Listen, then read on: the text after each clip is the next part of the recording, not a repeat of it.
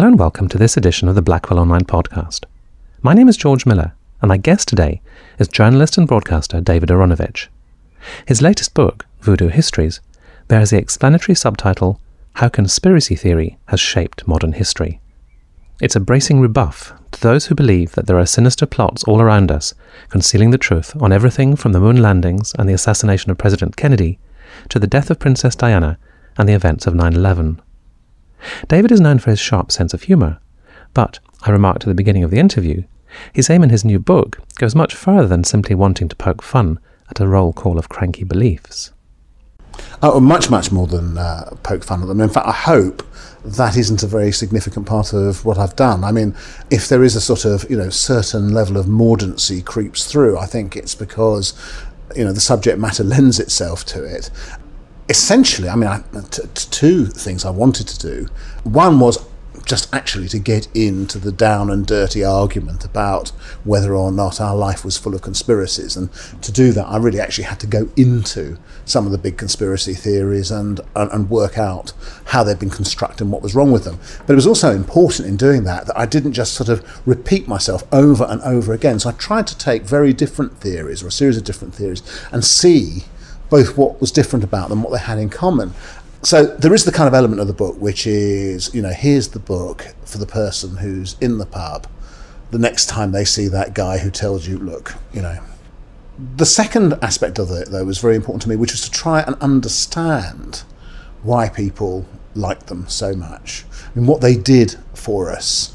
There's not really quite so much of a them and us in some aspects of this because it's not as if I've never believed conspiracy theories. I did it in a very passive way and not an active way like people do. But nevertheless, I bought into have bought into a few in my times, just sort of gently assumed that they were true. And so actually, there's a, a voyage of discovery in there as well for me. But I wanted to understand across the range what the necessity was for believing that there, in most situations, could be a more complex and counterintuitive truth than our lives would normally suggest, which is essentially what conspiracy theory is. Mm.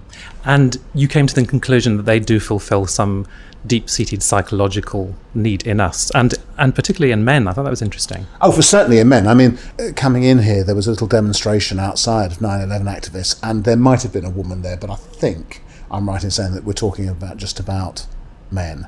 And over the years, that there have been women theorists. They have been gro- grossly outnumbered by men.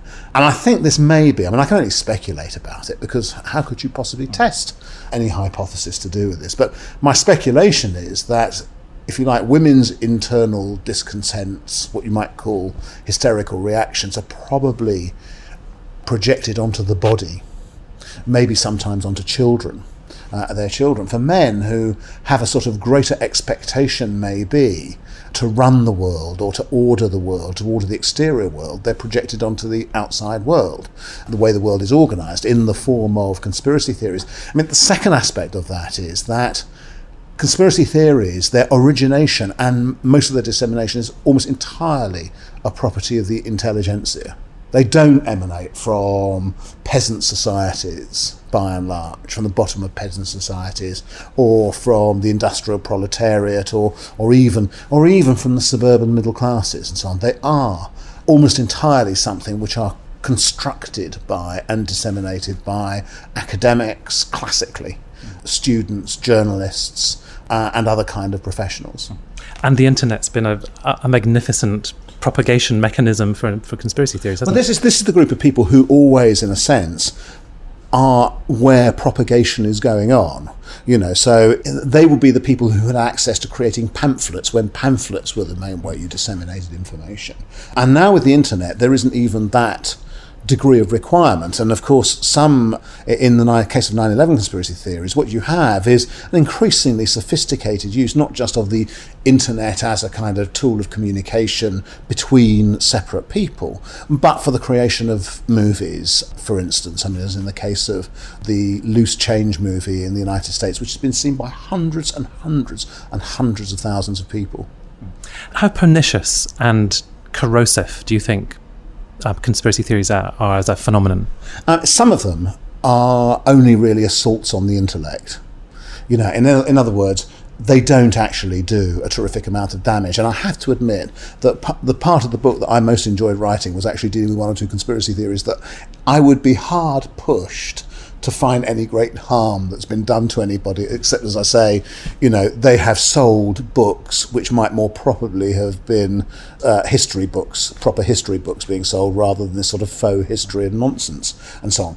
Others are mildly damaging in that they kind of locate somebody who might get the blame and that would be sort of unpleasant for them. Others are hugely damaging, absolutely hugely damaging. And take two, the Protocols of the Elders of Zion notion, which was the original great Jewish conspiracy notion, propagated largely after the First World War, was pretty instrumental in getting a section of the German intelligentsia behind the position that these otherwise very integrated Jews who in German society were in some way responsible for what was going on. But it wasn't just believed in Germany. I mean, it was believed, Winston Churchill believed it for a while, the editor of the Times believed it for a while, for heaven's sake.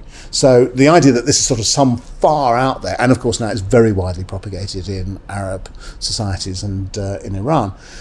9 11 conspiracy theories are also actually kind of unexpectedly damaging. They're not going to change governments here in, in Britain and America, but the residue of them uh, and the fact that they originate here does wash off into Arab countries and into the Middle East, into other countries where they're being believed makes it that much more difficult in a sense to kind of construct the alliance you would need to take on Islamist fundamentalism.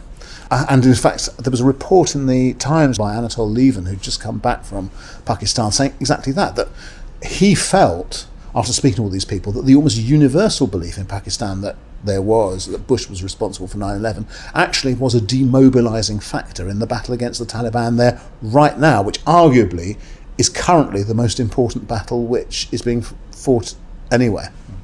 And finally, David, I wanted to ask you, you, you were honest enough to say at the beginning that you had not yourself been entirely immune to mm. the seduction of conspiracy theories. Would you be willing to confess which ones in the past you had been drawn to? Almost my entire generation believed that JFK was the victim of conspiracy. I mean, I, I don't think, I mean, that's one of the reasons I, I don't think I ever met anybody for a long while who said, oh no, definitely lone gunman. I mean, you know, right down to kind of Woody Allen's uh, jokes about it um, and so on. And so I just accepted this was the situation, you know. The logistics of it were impossible in the way that had always been suggested. When I think when I first saw Oliver Stone's JFK movie, like a lot of other people, I thought, oh, yeah, right, you make a pretty strong case here. And I didn't know that it was an absolute pile of garbage. But nevertheless, and uh, oh, this is sort of embarrassing, really, but I mean, not terribly. When the BBC Chronicle programmes first put on the programmes that led up to the Holy Blood, Holy Grail, which then led up by sacred bloodline to the Da Vinci Code, by sacred publishing bloodline to the Da Vinci Code, when I first saw those programmes, I guess I was 17 uh, or, or something, I thought they were wonderful, and it never occurred to me that they were bollocks. David Aaronovitch. Voodoo Histories is out now in paperback. That's all for this edition of the Blackwell Online podcast, but you'll find full details about the book, as well as several million more, on the Blackwell website at blackwell.co.uk.